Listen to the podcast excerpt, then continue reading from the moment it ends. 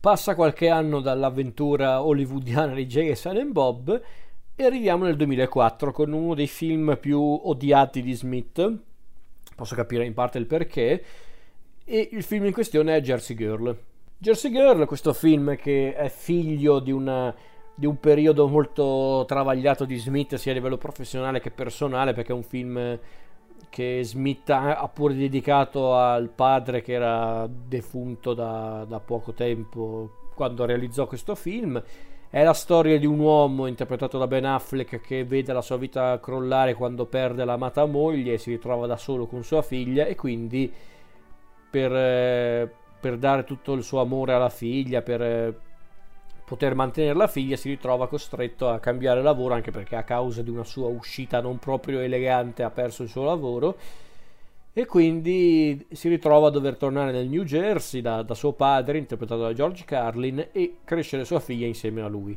Questa di fatto è la storia di Jersey Girl, è un film che eh, non lo so, molti hanno criticato anche in maniera pesante, lo stesso Smith eh, quando ne parla, ne parla sempre in modo scherzoso come uno dei suoi film più brutti, quindi Smith è consapevole che non è un film proprio eccezionale, anzi eh, è, è, forse uno dei film più commerciali, tra virgolette, di Smith, ma è necessariamente un film brutto? Secondo me no.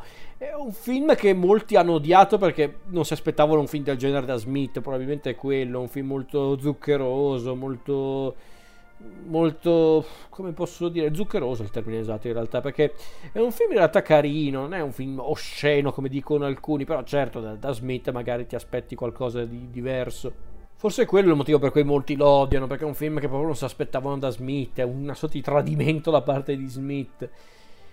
Perché in realtà poi il film, ripeto, è carino. Se io penso anche solo alla prima scena del film, quella la sequenza dei bambini che presentano il tema, è un film carino, è un film innocuo. Certo, magari da Smith ti aspetti eh, molto diverso. La stessa idea di base di mostrare un padre alle prese con una paternità che non riesce mai ad accettare fino in fondo è un'idea tutto sommato carina, neanche tanto comune.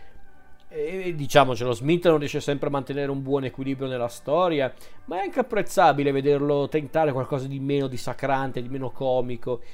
E come dicevo prima, molti probabilmente hanno visto in questo film un tradimento da parte di Smith ma ripeto, Jersey Girl è innocuo, è piacevole, non è un film eccezionale, non è un capolavoro, anzi, come dicevo prima, è un film molto zuccheroso in alcuni punti, però tutto sommato è guardabile, non è una roba brutta, oscena.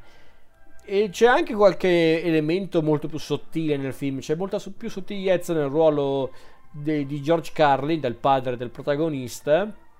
Infatti la dedica al padre di Smith a fine film non è assolutamente casuale Ecco, forse da una parte se il film fosse stato incentrato soprattutto sul rapporto tra il protagonista Ben Affleck e suo padre George Carlin, il film sarebbe stato molto interessante. Forse Lee Smith avrebbe anche potuto sorprendere i suoi fan, ma anche gli spettatori in generale. Invece ha voluto fare una roba un po' più alla portata di tutti, con la figlia, la, la, la nuova ragazza interpretata da Liv Tyler. E ripeto, però è carino secondo me Jersey Girl, non è brutto, cioè, non è neanche bello, eh, perché non è bellissimo, non è immancabile, potete saltarlo tranquillamente, ma la gente l'ha un po' troppo demonizzato secondo me questo film. Soltanto perché la gente non voleva un film del genere da Smith, ma ripeto, non è che Smith è obbligato a fare sempre comunque lo stesso film, poi era anche un periodo un po' particolare della sua vita, quindi l'ho apprezzato anche questo tentativo. Non è un film riuscito, certo, però non è neanche un film osceno. Io la vedo così almeno.